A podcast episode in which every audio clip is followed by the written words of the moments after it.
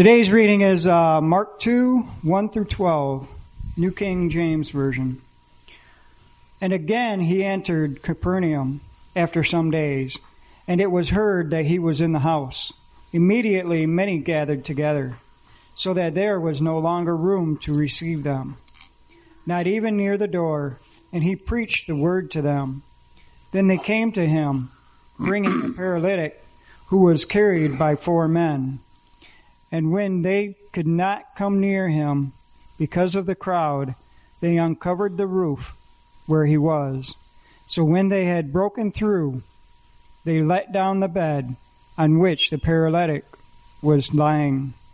When Jesus saw their faith, he said to the paralytic, Son, your sins are forgiven you. And some of the scribes were sitting there and reasoning in their hearts. Why does this man speak blasphemies like this? Who can forgive sins but God alone? But immediately, when Jesus perceived in his spirit that they reasoned thus within themselves, he said to them, Why do you reason about these things in your hearts? Which is easier to say to the paralytic, Your sins are forgiven you, or to say, Arise, take up your bed and walk? But that you may know that the Son of Man has power on earth to forgive sins. He said to the paralytic, I say to you, arise, take up your bed, and go to your house.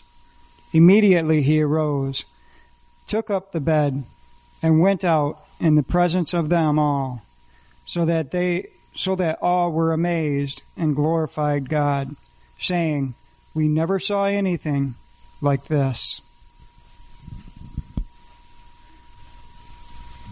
Thanks, Dwayne. Yep. So, when Jesus saw, that's what we're going to talk about, but you've probably heard it said that it's hard to remember that the objective was to drain the swamp when you're up to your, I think it was elbows in uh, alligators. Isn't that how it goes? Or something like this. Uh, just remember to keep the main thing the main thing. Remember that the main thing is to keep the main thing the main thing. I mean, the number one thing, what's most important. So I thought, well, we'll talk about what Jesus saw. I mean, it's a new year. Maybe we should see things the way Jesus saw things. So I came up with a few questions. They should show up here. Do we see what Jesus sees? Yeah. Are our hearts in tune with his heart? Are we focused on the same things that he's focused on? What was its purpose in coming anyway? What was the main thing? Why did the King of all glory take on humanity, become a baby that we just celebrated, walk around on earth in human form? Why go through all that? What was the real number one main purpose for that? Did you think it'd be important to know that? I think it would be. Does my reflect what he saw? Does my life reflect what he saw? What's the main thing? well, I really don't have any answers, so we'll close in prayer now. I mean, that's a big question, isn't it? What's the main thing? But so often I think that God, when He inspired the writers to write, they wrote enough for those who want to know what the main thing is that they can see it. And they can see what He saw. If you really want to know, it's there. If you want to know the truth, it's there. Seek the truth, it's there. And I think it's important for us as a church, as we keep being here and growing, and that we too, as a body of believers, know what is the main thing. So the first two chapters of Mark is what we're going to kind of run through right now. We're going to end with this segment here, and it'll be pretty quick. It's not real long.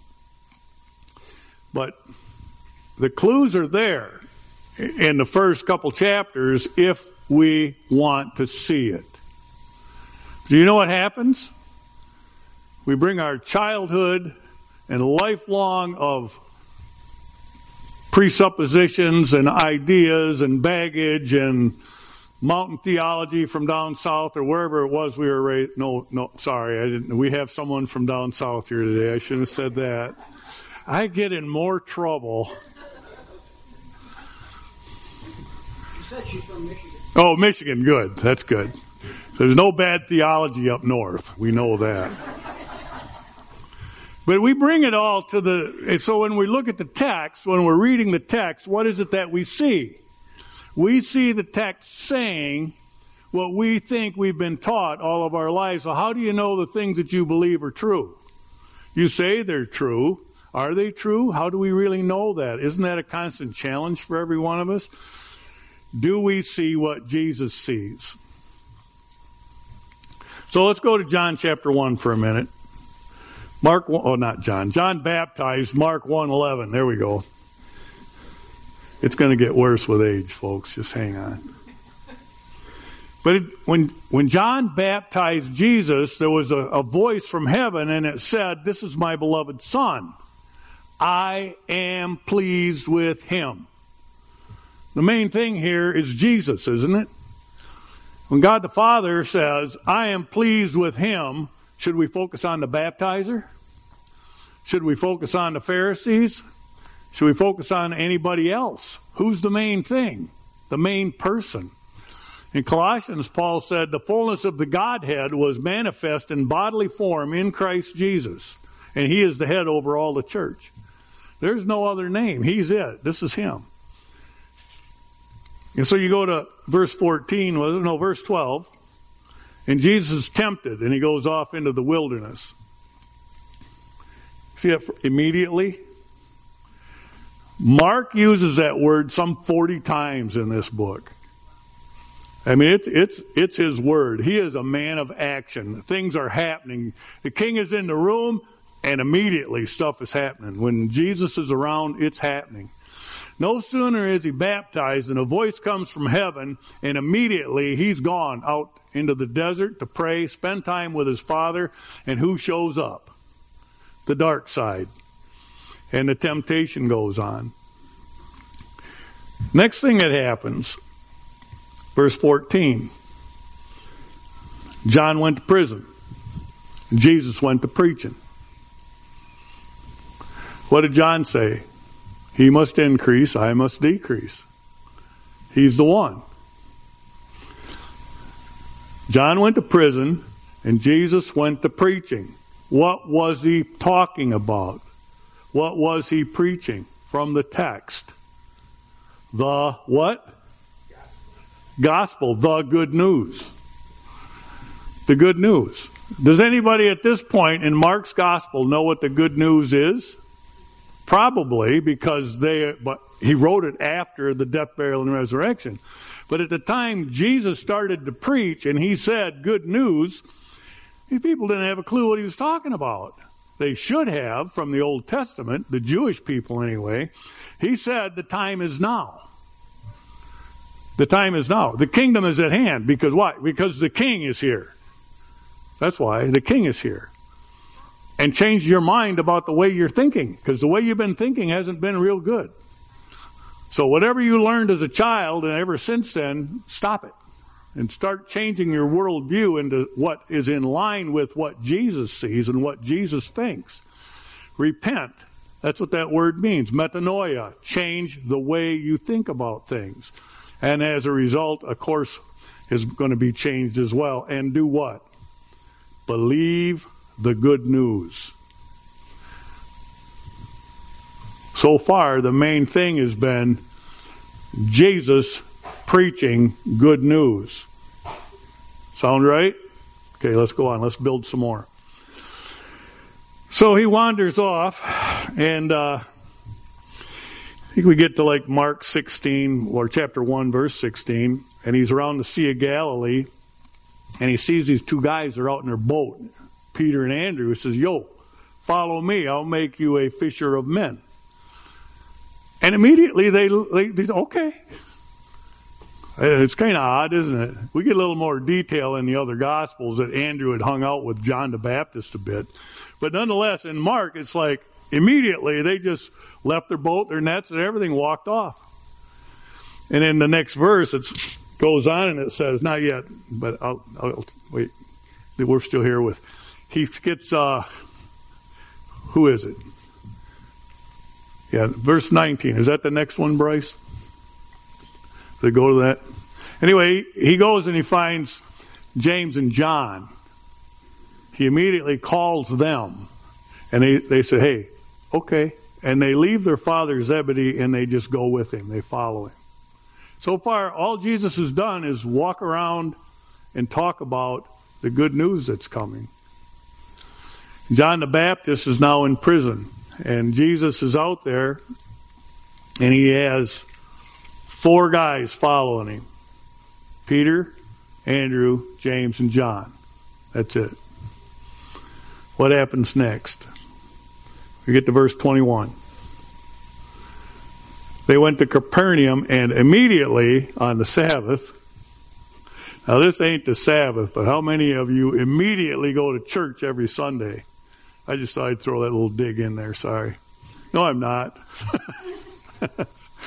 no, see, immediately, I mean, it was Sabbath, and that's what Jesus did. He, we're going to synagogue. So he went to, he's in Capernaum, he goes to synagogue immediately. And what did he do when he was there? He taught. So far, he's preaching and teaching good news. Time has come, kingdom's here, repent, believe the gospel.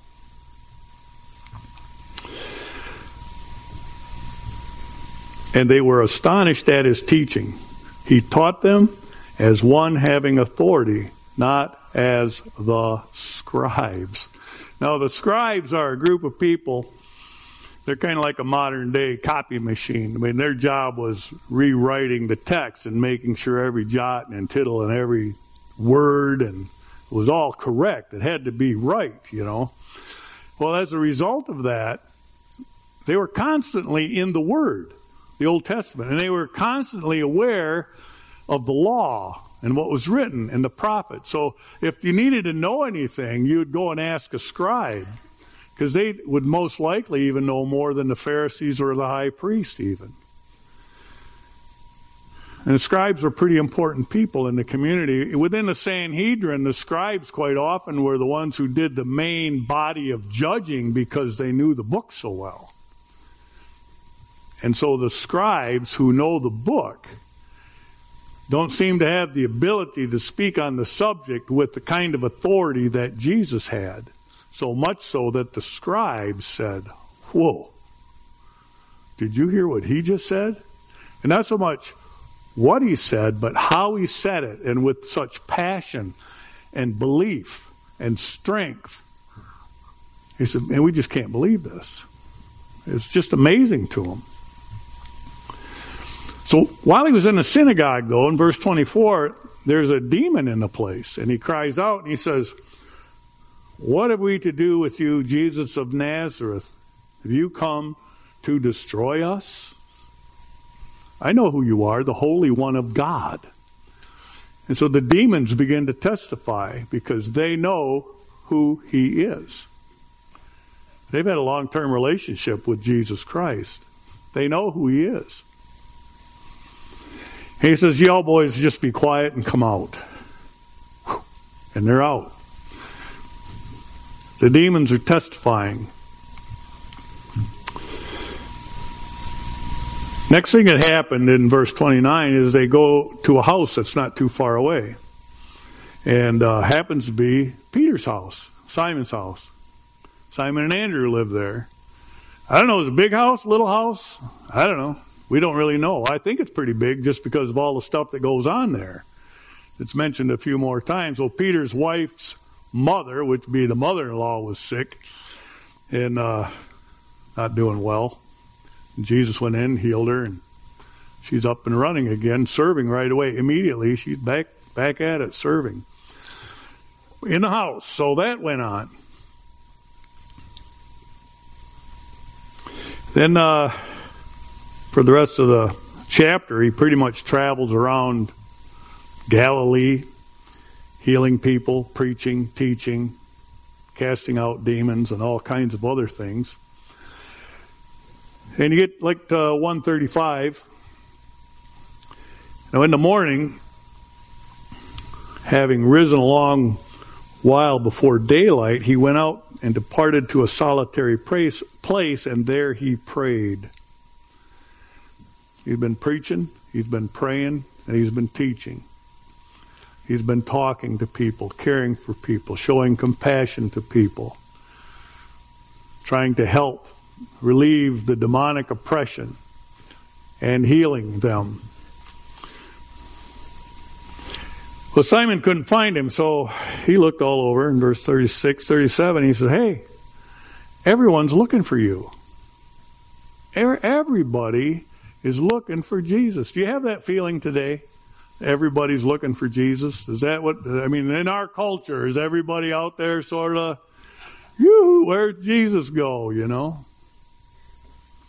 He doesn't get that good a press anymore for some reason, but look what he said. He said, uh, Yeah, let's just go to the next town. For I came here to heal people and cast out demons. Is that what it says? No. But isn't that part of it? Isn't that what he's been doing? So the, the main thing is keep the main thing the main thing. And according to what Jesus just said here, because for this purpose, what do you think the main thing is?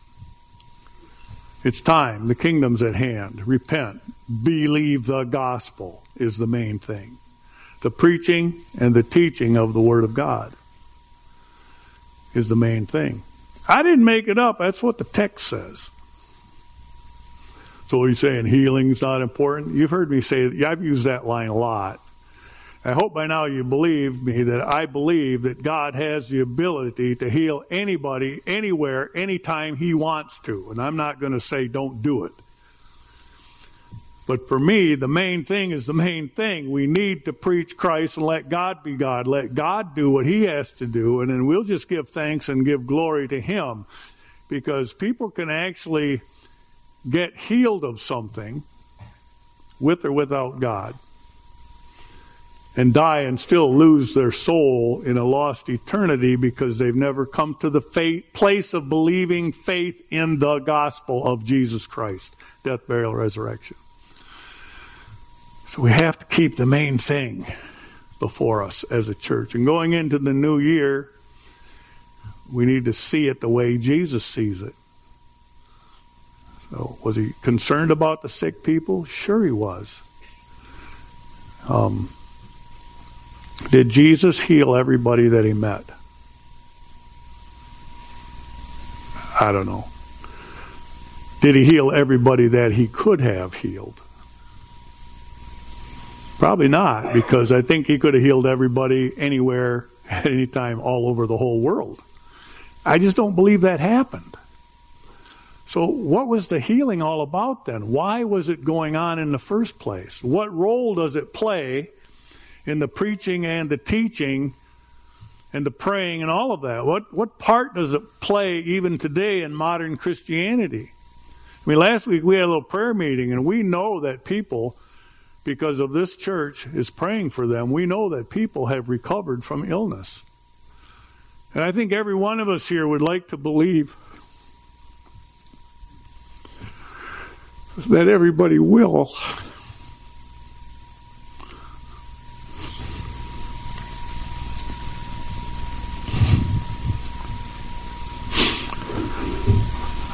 I can't even say it. But Lane is very sick.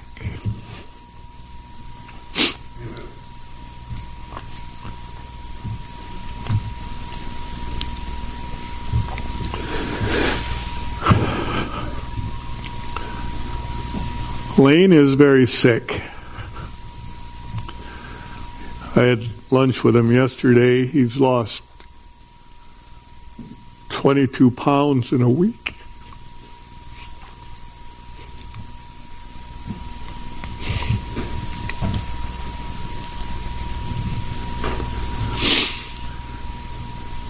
But the main thing is that Lane believes that Jesus is his Savior. Lane will be healed for good and forever. It's just a fact.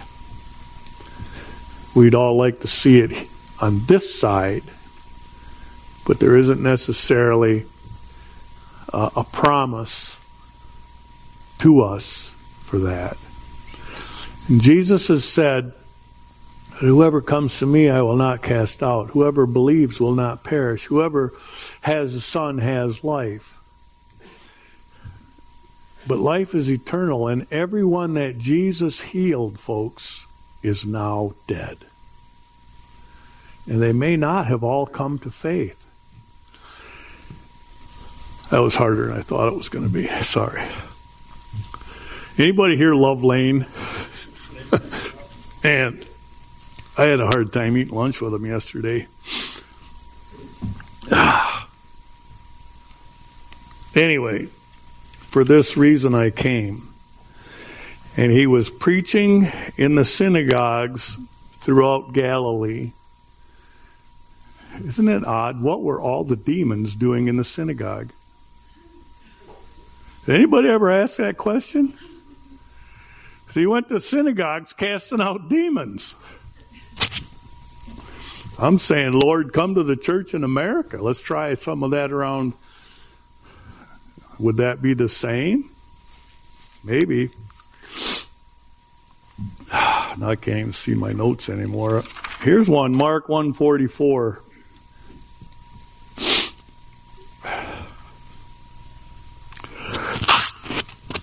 Sorry.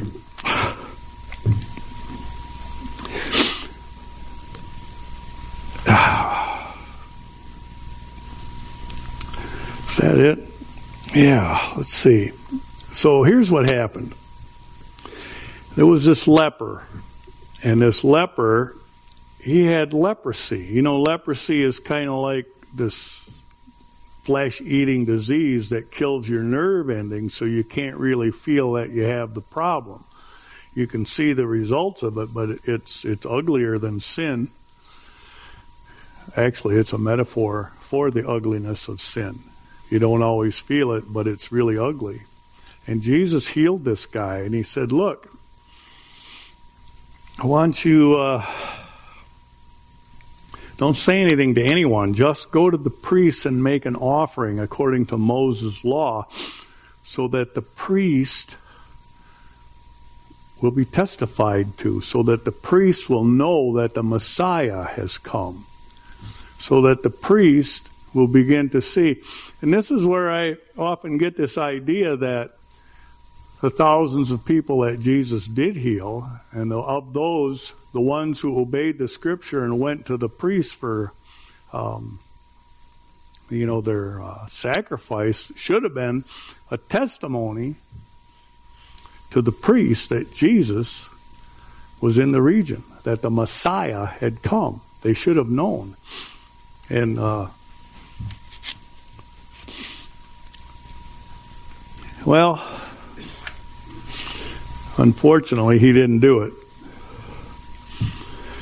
Verse 45 says, However, he went out and began to proclaim it freely and spread the matter everywhere so that Jesus could no longer. He killed the ministry.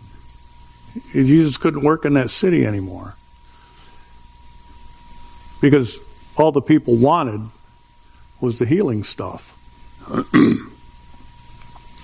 so he went out into the deserted places and he did what he could, where he could, when he could, with the people that were willing.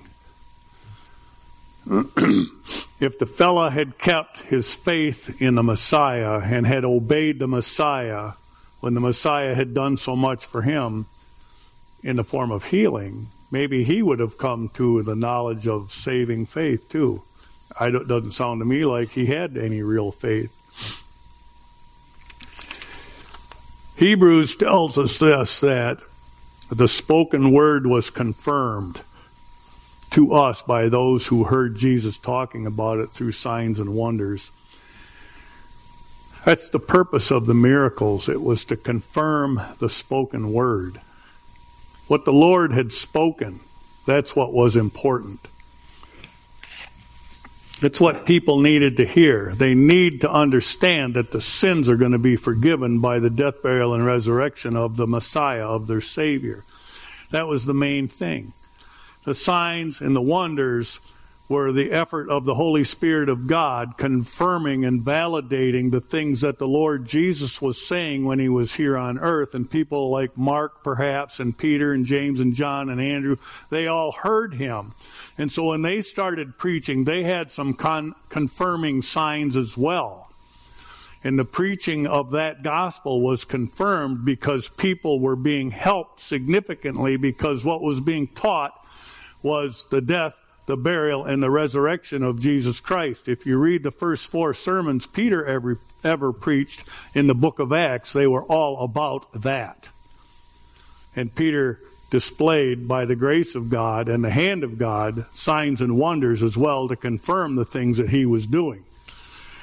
What's all that about? if we as a church let God do his part and we do our part, the preaching and the teaching part.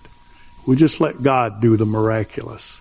He can handle that, and He knows who, when, and where, and why. Stop worrying about all of that. Just love the Lord Jesus. Put your faith in Him. Don't worry about it. Which gets us to Mark chapter 2. Again, he went into Capernaum back to the house. What house? Peter's house, no doubt. Immediately, many together gathered together because the king is in the house. Here come the people. I think that's somewhat true if people were to see the transformed lives and the changes and really start to have a hunger and a desire to be like, know like, know what's going on in the heart. Why are you people all so good? There would be some interest. Why? Because the Holy Spirit of God is not dead.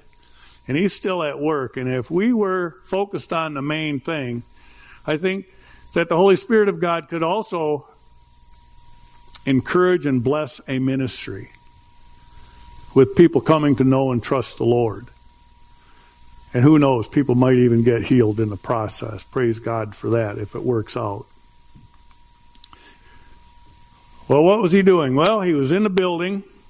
He was in a house, a structure, a building, bricks and mortar type establishment. And what was he doing in there? He was preaching, preaching out loud, talking, teaching.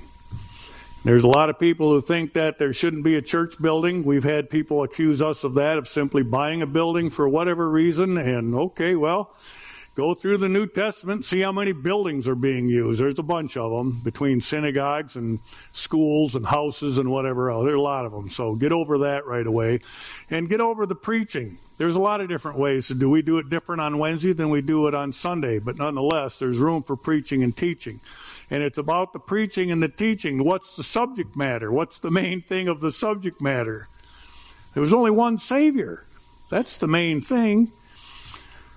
So the five showed up, not those lousy news guys on Fox, but another group. And there's four of them, and they're carrying this guy on a bed. He's paralyzed. It's in verse 3. And so they get him over to verse 4, and they say, We can't get in. We're doing the best we can, Lord, to get him in. We want to get him in, but we can't get him. So they get up there and they start ripping the roof apart. These people are serious about getting their friend in front of the Lord Jesus. And it says at the beginning of verse 5 that Jesus saw their faith. That's what he saw. And that's where we come in. Because that's all that we can do. We can do everything we know how to do. We can share everything we know to share. We can even rip the roof off a few buildings if we have to. But there's only so much that any of us can do to bring someone to Jesus. We talked about that Wednesday night a little bit too. There's only so much any of us can do.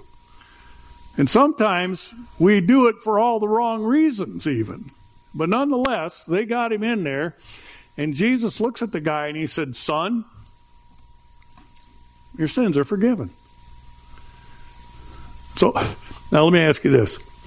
Do you think it met the expectations of the five guys? No, because they didn't have any fries. That was the problem. Five guys and fries. Come on. I love that place. It's one of the best burgers. If you go there to get a hamburger, you're going to get a really good hamburger. It's going to meet your expectations for a hamburger. They don't pay me to run this commercial, by the way. I'm just telling you. It's a good place. But these five, do you think their expectations were met? Some of you are brave enough to shake your head no, but not say it out loud. I don't think so either. I think they were looking for healing just like all the rest of them were looking for healing. Because they were looking for the wrong stuff. What did Jesus give him? He called him son and he forgave his sins. What Jesus gave them was the main thing that they needed. The main thing the guy needed was sonship in the kingdom of God. What he needed was a father in heaven. What he needed was his sins forgiven. That's what Jesus gave him because of his faith. Uh, at this point in the storyline, none of these people know anything about the death, burial, and resurrection. They're hoping the Messiah is coming and they're hoping Jesus is it. And so Jesus is working to build this idea of faith, preaching and teaching the time is now. The kingdom's at hand. The king is in the house. You know, repent, get a different worldview, change the way you think, and start to develop a faith in Christ. So, verse 6 some of the scribes were sitting there and reasoned in their hearts. There we have a whole bunch of, uh, what do you call those? Uh, it's the philosophy of realism that all good things begin with man, and all the answers, the particulars to the universal problems are all found within the human heart. But these guys still believe in God a little bit because in the next verse it says, well, who can forgive sins? Man can't do that. But they're looking in their own hearts trying to solve this riddle, this problem. Is man can man forgive sins? Only God can forgive. Something's got to come from without, outside of who we are, to deliver us from the man thing, from the redness that we talked about Christmas Eve. They're reasoning in their hearts. Nothing wrong with reasoning, is there? Is reasoning still valid? Rationality is still valid in America. That's good. But what people are putting up for logical conclusions, not so good. The hope that they have in bad logic is doing us a lot of damage in our nation. There's a lot of it that's going on. When you get to verse 7, what's he say? Yeah, why does man speak this blasphemy? Who can forgive sins but God alone? So at least they still were thinking that there is a God and he must be the one that can forgive sins.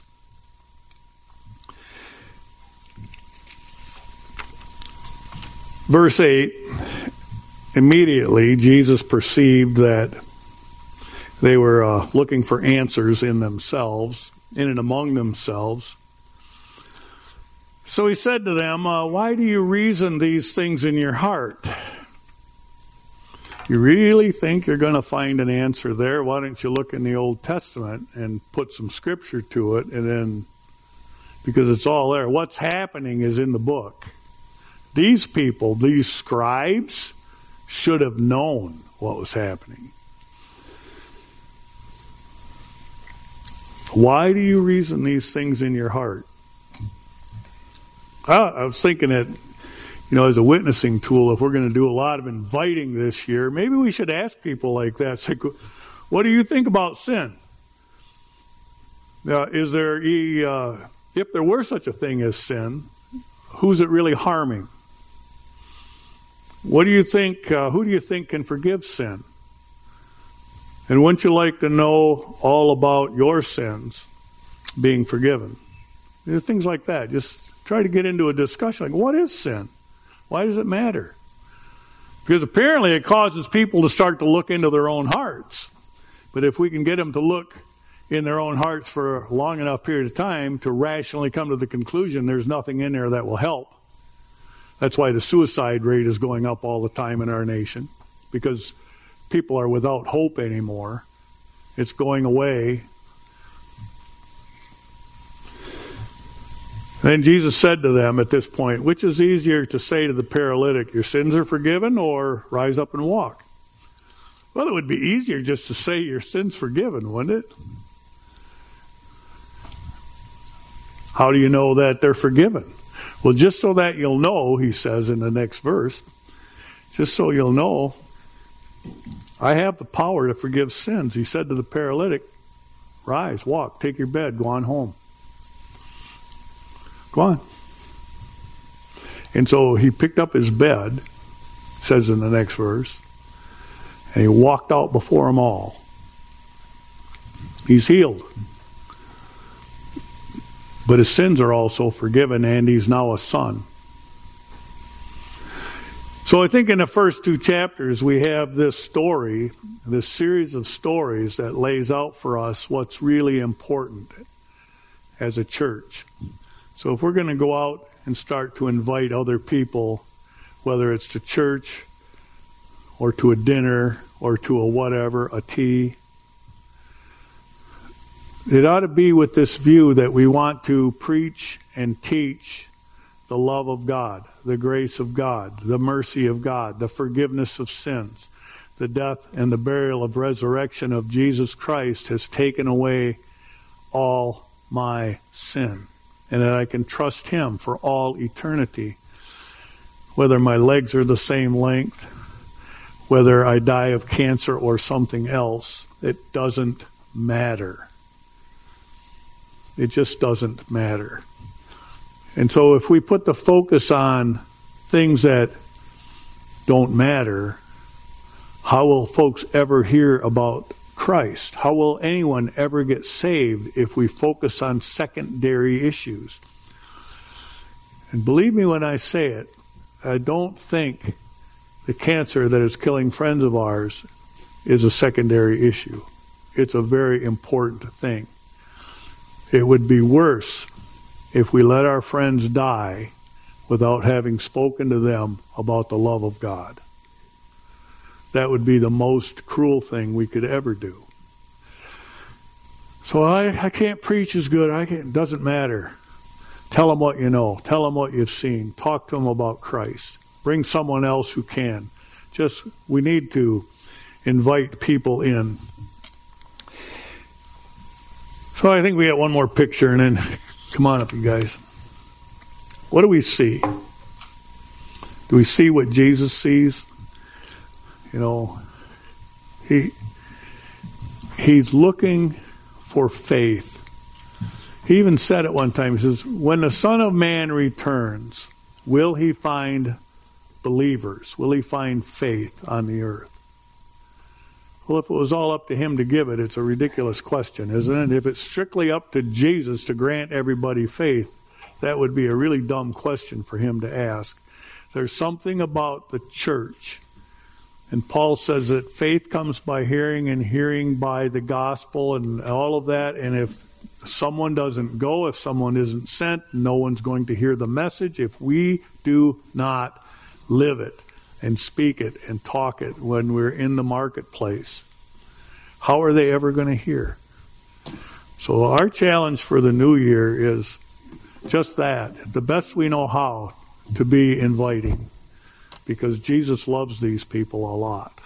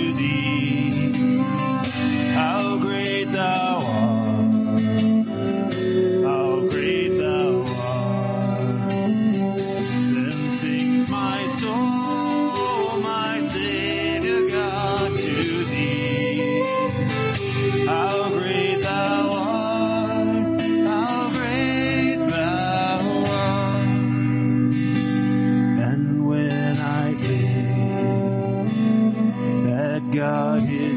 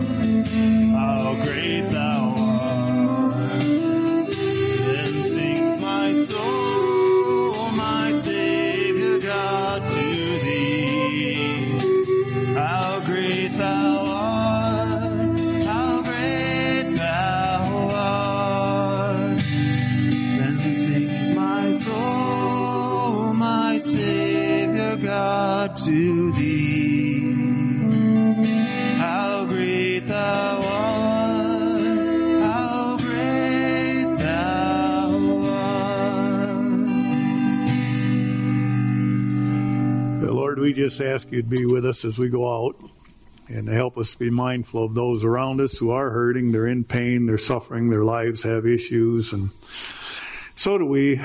But Lord, help us to show the love and the grace. Help us to see them as you would see them. And above all, we just pray for Lane tonight in Jesus' name. Amen.